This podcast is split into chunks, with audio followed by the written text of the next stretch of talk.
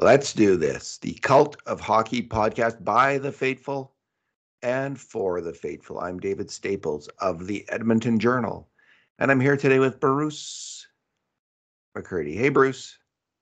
Hey, David. How are you doing today? Yeah, good. How are you doing? All right. You need to get a little higher in your screen there. All right. Let me just... all these different screens going. Oh, that's good. I can't find the Skype one. Bruce, we are here today about the Edmonton Oilers signing of Corey Perry. And we've now had Perry and Ken Holland speak to the media.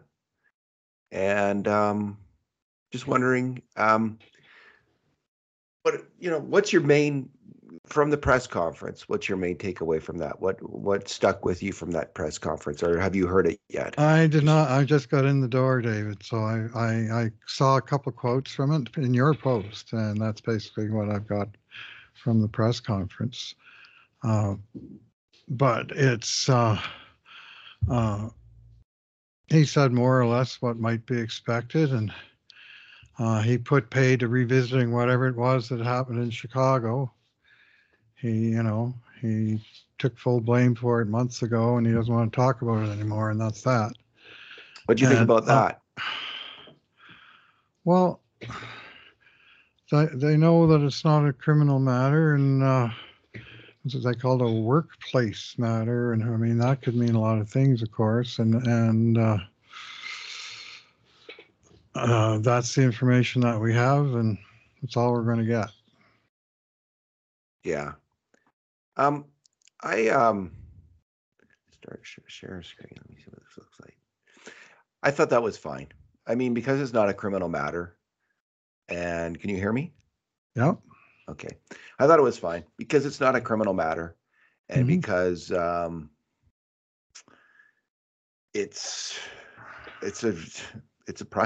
it a private matter. And you can say it's a public personality, and people want to know.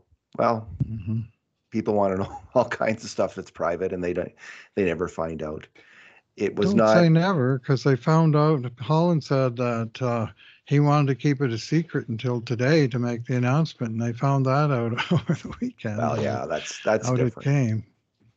The NHL looked into it for what that's worth. The Chicago Blackhawks took action. I think Perry put it to rest with his statement 2 months ago, where he did make a full apology and essentially said he needed help. And today, in the press conference, Bruce, he came across, in terms of what happened in Chicago, to me, he came across as, and some people might object to this, but he came across as someone, as much a victim, I don't know if that's the right word, but as someone who's suffering and needed help and is getting help, and maybe that's going to work out for him, maybe it won't, we don't know that, but he came across as, this is a guy who has a problem, acknowledges it, takes full responsibility for it. We don't know exactly all the incidents that played out over the years in relation to his particular problem with alcohol. There might have been a number of them. The fact is that doesn't matter unless they're criminal matters. And they're not.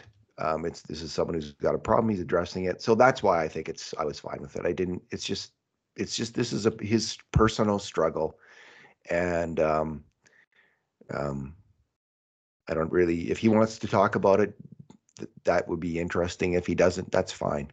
So that's how I saw it. I can't see you once you shifted screen view. You just sent me a message. All right, let me try that again. Stop sharing. Can you see me now? Yeah. All right. Who knows what I did there? All I could see was myself, and this is not providing me any information in terms of visual information. All right. In terms of the Oilers, what does it mean, Bruce? Well, it just means they got deeper. They've added some things that they didn't have. I always like to, before they add guys and when they do, check boxes of what's the team a little bit shy of, And it's was shy of a few things that Corey Perry brings, and some of those things he brings in spades. And I mean, Ken Holland's love of size and experience at all positions, but on the wings, I mean, Oilers' bottom six is not that large since Clem Cost and Nick Bjugstad both left town, right? They were big bottom six last year. They haven't been this year, and the biggest guy is Ryan McLeod, and he doesn't play that big. I guess when Evander Kane is on the bottom six, but he isn't right now. And they just got heavier in almost every sense of the word. They certainly added a heavy in terms of how he's perceived by fans around the league of all other teams that he isn't playing for at the time. You know, it's funny, Bruce, I went over the, I did a post on why Edmontonians hate him so much. Mm-hmm. And I watched the videos again. And I read that one too. We really were mad at that team because it was full of thugs. But really, I think what made everyone really enraged in the end, like watching it again, it just hits you over the head. Corey Perry's wiping out of Cam Talbot is so utterly blatant. And to not call that back. And then the whole thing with Kesler, it's really, the hatred is in the end, like if you're fair, this is all about the NHL, their officials, and their, at that time, their control room. Whoever was in the control room, whoever was in the control room was on crack. Like those calls, Bruce. I've never gotten over that. I've never gotten over that. He wipes out his blocker. He hits his skate. Talbot's in the crease. It's a ridiculous call. And it just speaks to confirmation bias, because in both cases, we see confirmation bias at work. Perry smashes into him, skate to skate. Yeah. And I think that's all the refs asked. Asked him, does his skate hit outside the crease? He says, yeah. But that wasn't the issue. Blocker. It was Perry. And then on the second one, it's fascinating to watch the Hockey Night in Canada discussion, because they're all agreeing there's no goalie interference here.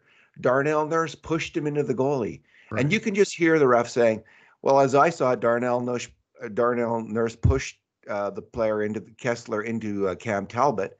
And the control room saying, yeah, Darnell Nurse pushed him in there. This is a good goal.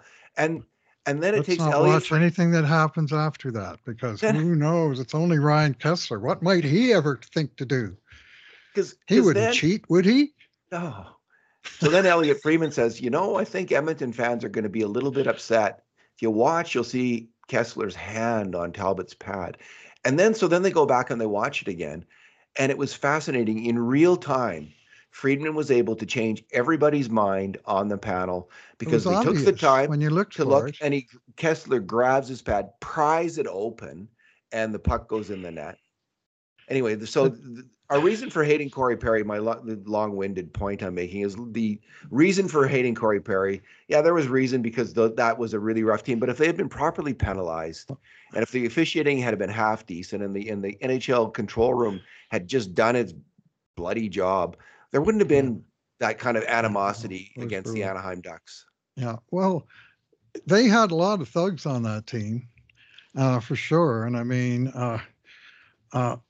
Getzlaf showed his true playoff colors to Edmonton fans over the course of that series. A lot of hatred grew for that player at that time. And everybody already hated Perry and Kesler. Right? Oh, God, Kesler was the worst in that series. He came from Vancouver, you know, just to... So anyway, big difference is that Kesler, being a Canuck, a Duck, and a Team USA player, I've had never in my life ever had any reason to root for the guy, which is fine. I don't want to root for the guy. Corey Perry, he's played for Team Canada a whole bunch of times and won a whole bunch of gold medals playing for Team Canada, and I liked him fine in all those tournaments. And, you know, he's a good player. Or he was, and he's still... You know, what he brings, which is savvy, that he's had in spades, well, he's not going to be losing that aspect. And he's got the size and the meanness, you know, and the toughness to play. What he did in that game five, he had nothing to do with the Kesler tying goal. I think it was Raquel that put it in. But he scored the winner in double overtime just to nail the dagger in, right? He scored the game-winning goal. Yeah. That's what he's kind of supposed to do. You want him doing that for the Oilers now, right? Here's what Ken Holland said today about why he brought in Corey Perry. He said he actually wanted to sign Perry in 2019, and we had done a story on that rumor at the time, and his quote was, quote, "I've been hot after Corey for the last years. I think he's the type of player that every team wants on their team." That was a funny quote. Then he explained his thinking. Between the hockey, what he brings to a hockey team, his winning pedigree, and what he's done over the last months to make himself a better person, we felt this was an opportunity to add a player who can make us better on and off the ice. He's a great leader.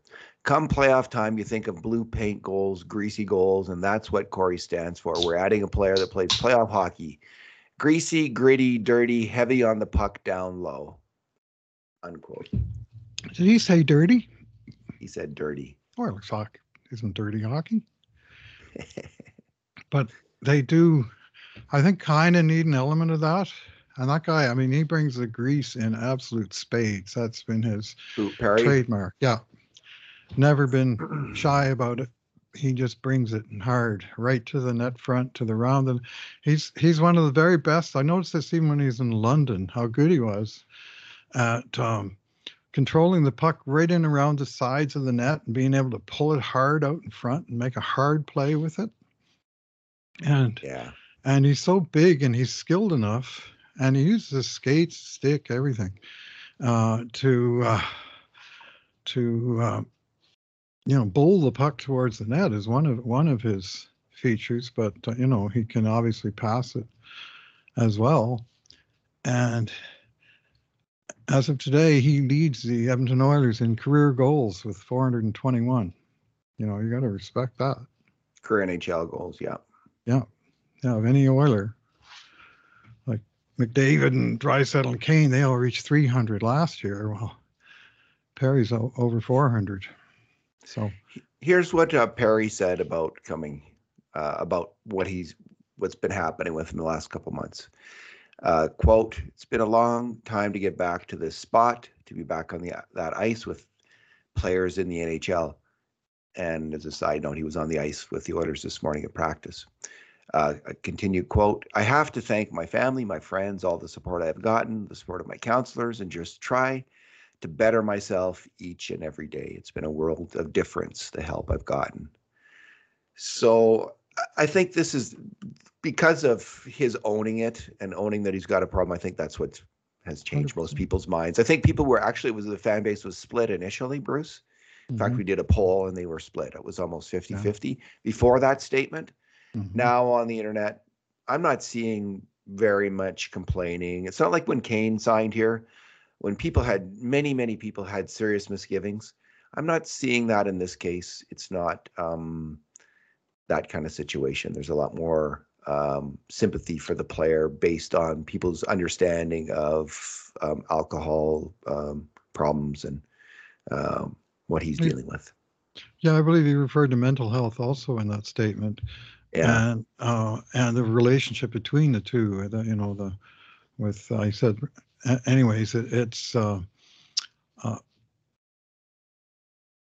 something too many people have gone through, or certainly know people or have people in their family that have gone through that, you know, understand some of these issues. And, you know, what's the right thing to do once you've made a mistake is accept the blame for it and apologize to everyone and move on.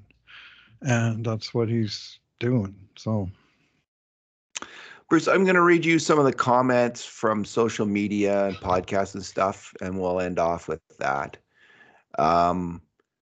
Here is Rob Brown from the Got Your Back podcast.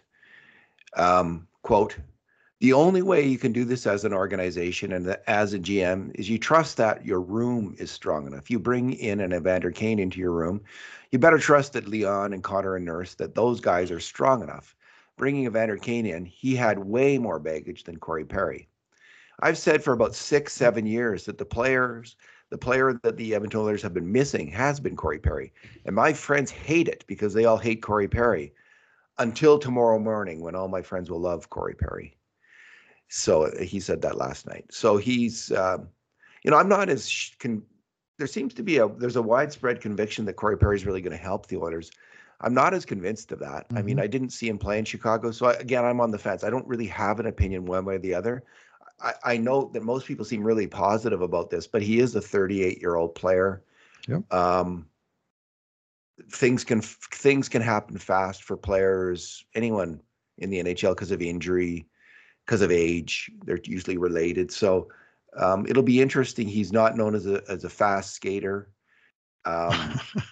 So Willie, no. How is he going to fit in on the Oilers? How is he going to do? Is he going to be solid defensively? Is he going to be a solid two-way player? And what role is he going to play on the team? I'm not saying he won't be really great in a limited role on the third or fourth line. That's a real possibility. But I don't have any opinion on it. I'm just going to be open to whatever I see on the ice, and we'll go from there. Well, presumably Coach Knobloch will be in much the same boat. He's going to pick his best 12 forwards to play every night, and he's going to rank them by line, more or less, and all of those guys are going to have to prove themselves to keep their spot in the lineup. My question for you is, how do you deploy the guys at the bottom of the lineup? Do you rotate guys out and have, say, Ryan and Janmark and Brown and Perry, all on a list of guys who comes out every few games and they all mostly get to play and don't have to play 3 games in 4 nights necessarily, that. Yeah, with those older players, it's great to have a bunch of them that you can rotate if you can afford it. And his contract, he's got the minimum salary this year and a $325,000 bonus, Bruce? Well, multiple bonuses that sum to that. If they go deep into the playoffs, he can earn as much as $325,000, which will go against the cap next year.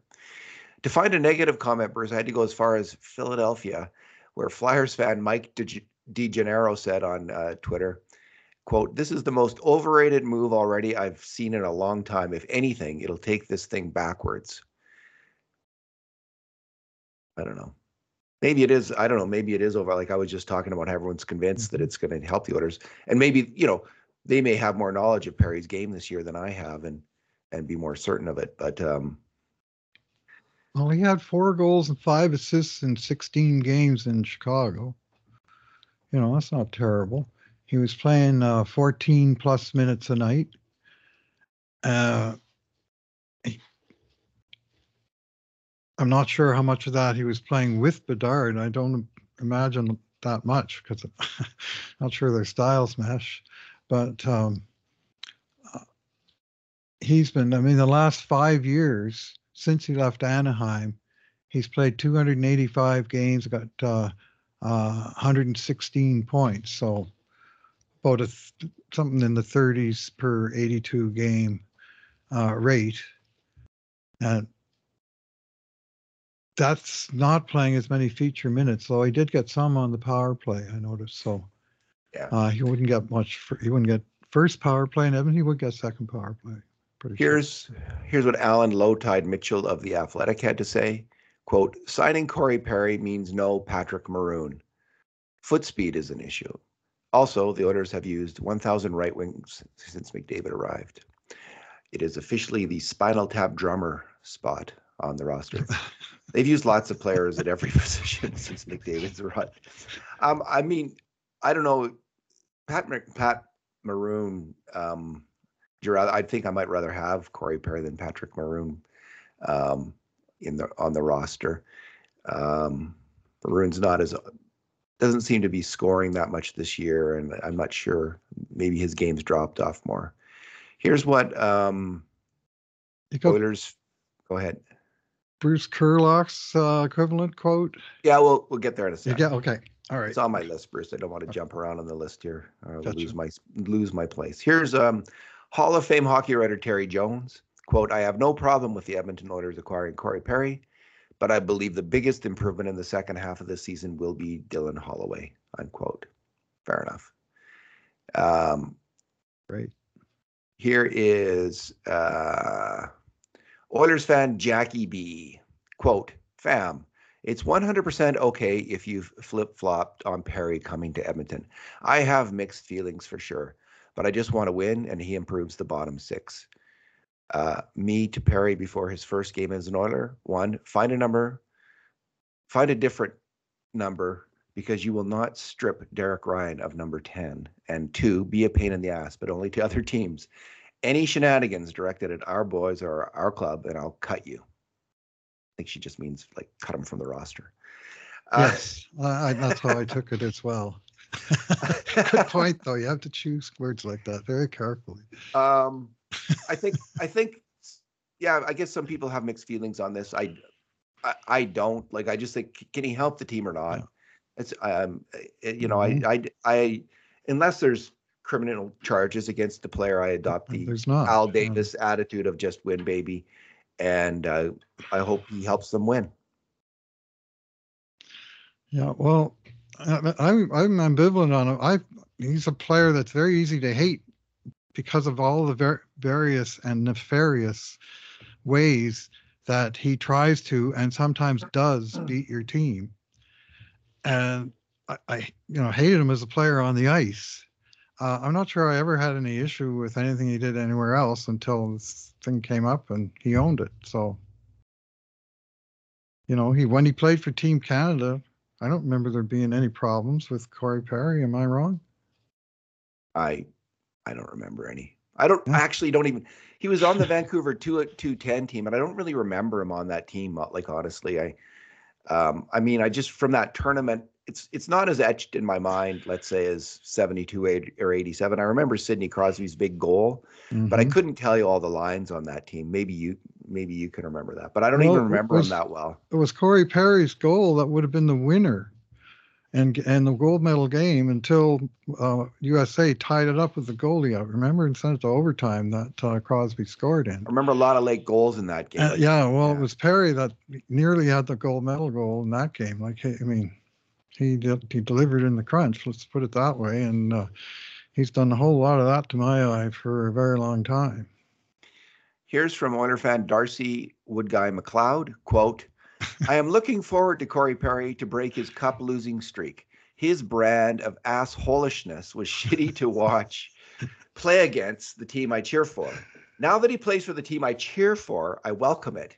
Yes, I am that shallow when it comes to making Edmonton better.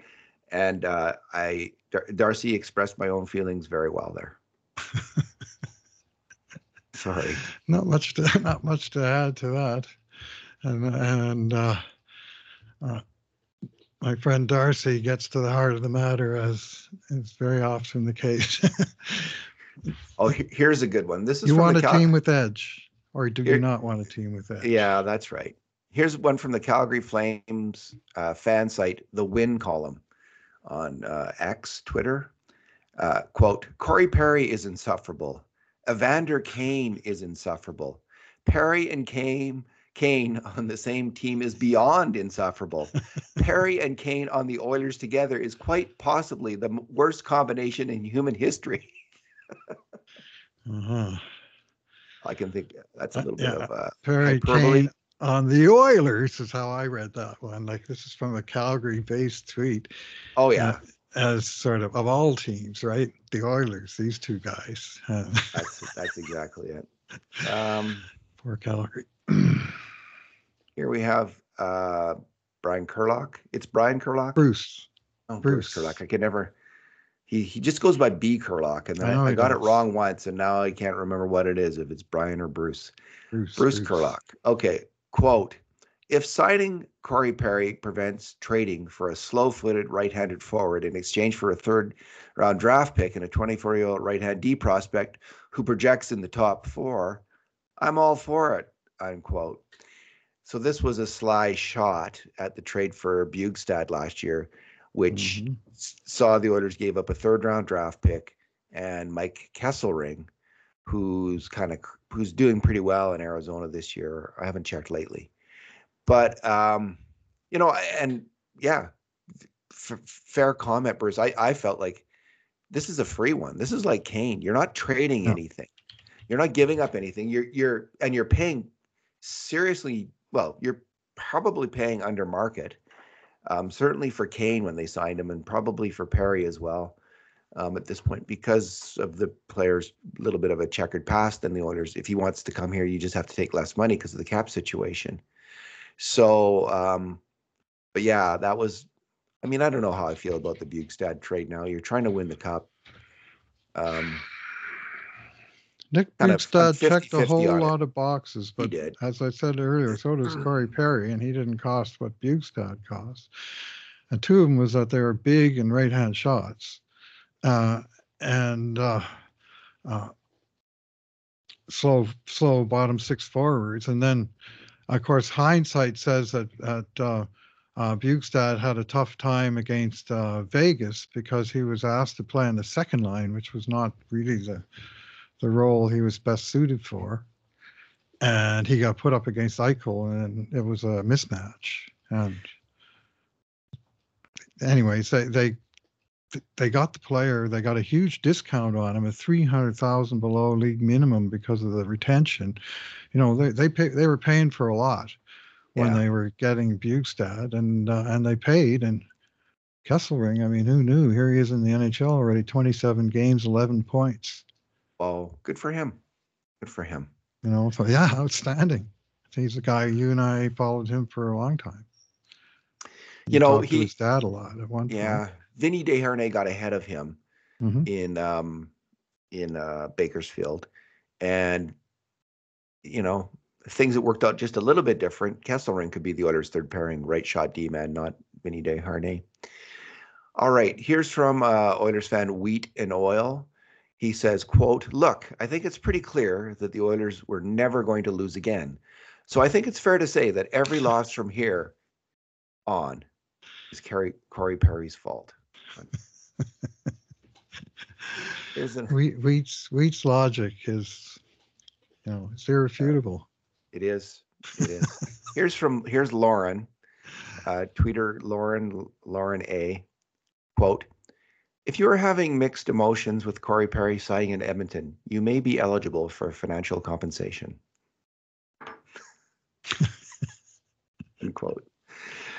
Kind of a funny sign of the times kind of quote, I guess, or humor. Sign of the times humor. Let's see if we got any final ones here, Bruce. Having trouble scrolling down on my computer.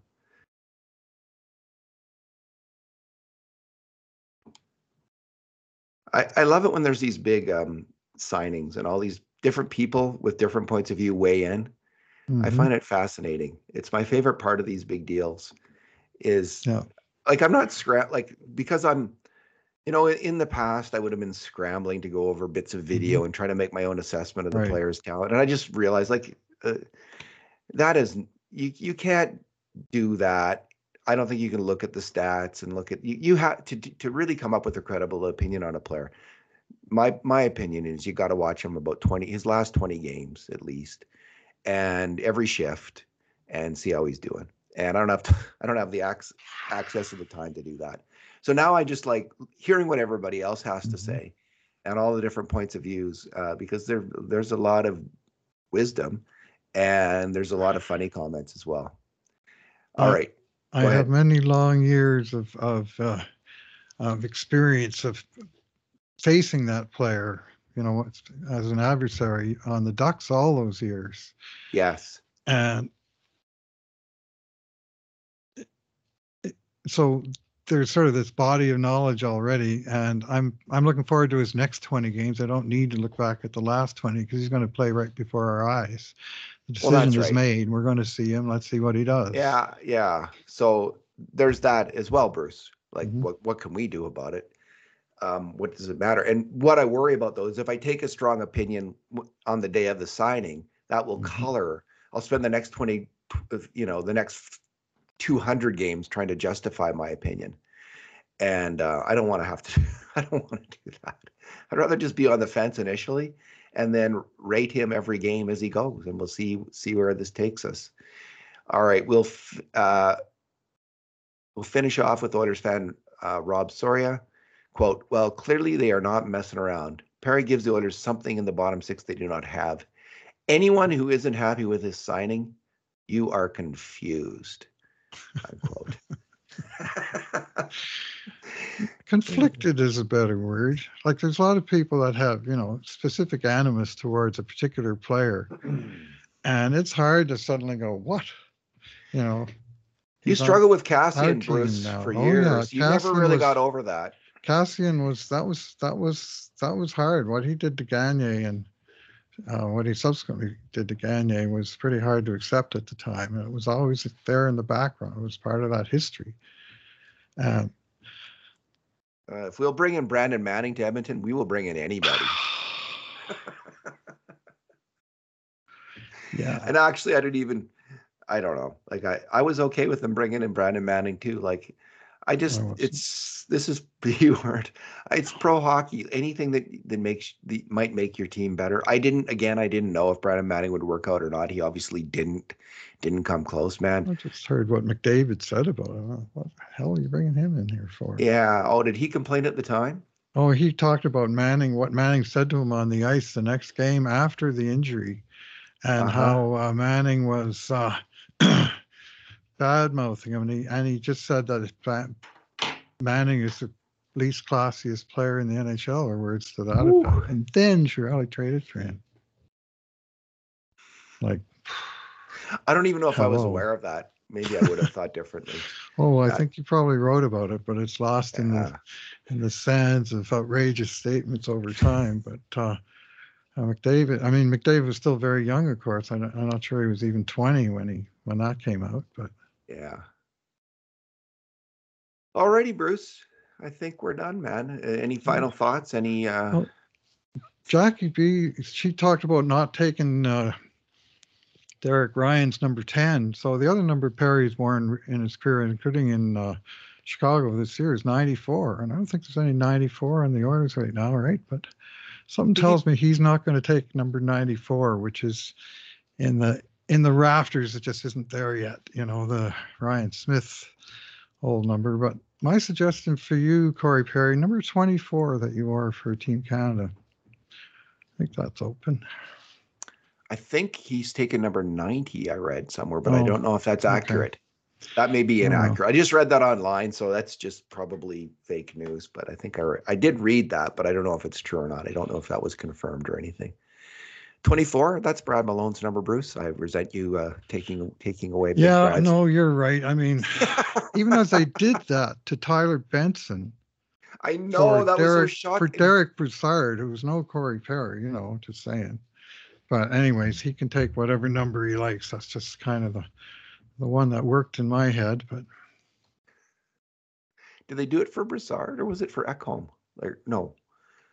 Well, Devon Shore moved from 14 to 19 for Ekholm. Oh, that's right.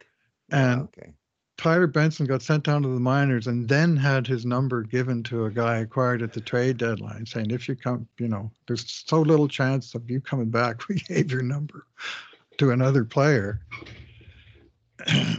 Anyways, all I can add is that the one thing they have that in the room that they didn't before is Stanley Cup experience, and it's been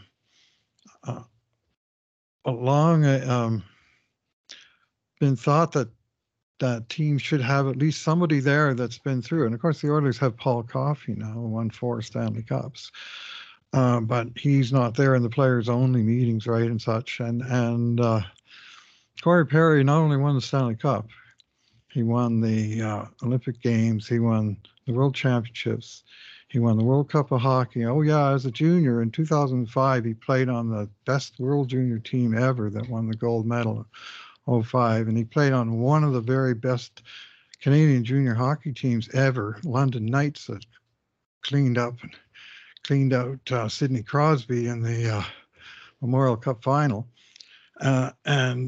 So he is one of only 2 players in the history of hockey, the other one being Scott Niedermayer, to win all 6 of those cups in his career. This guy has won on every level that you can imagine. And to me, as a, you know, a big fan of international hockey, it probably means more to me than it does to some. But geez, I mean, he's been in what, four Stanley Cup finals.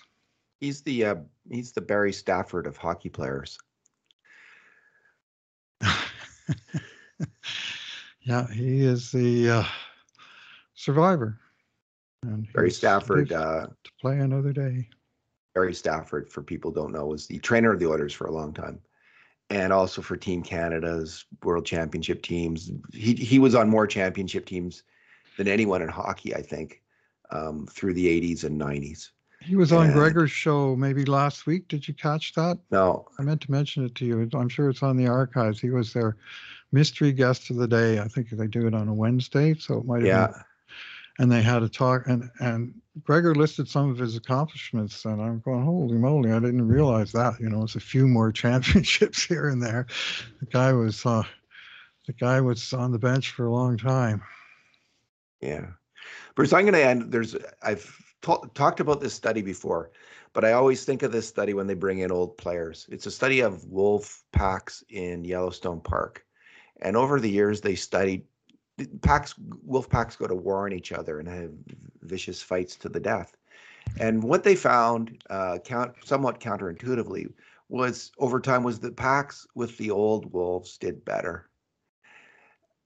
So that's all I'm saying about them bringing in Corey. All right. Yeah, well, I think he checks a few boxes of Ken Holland's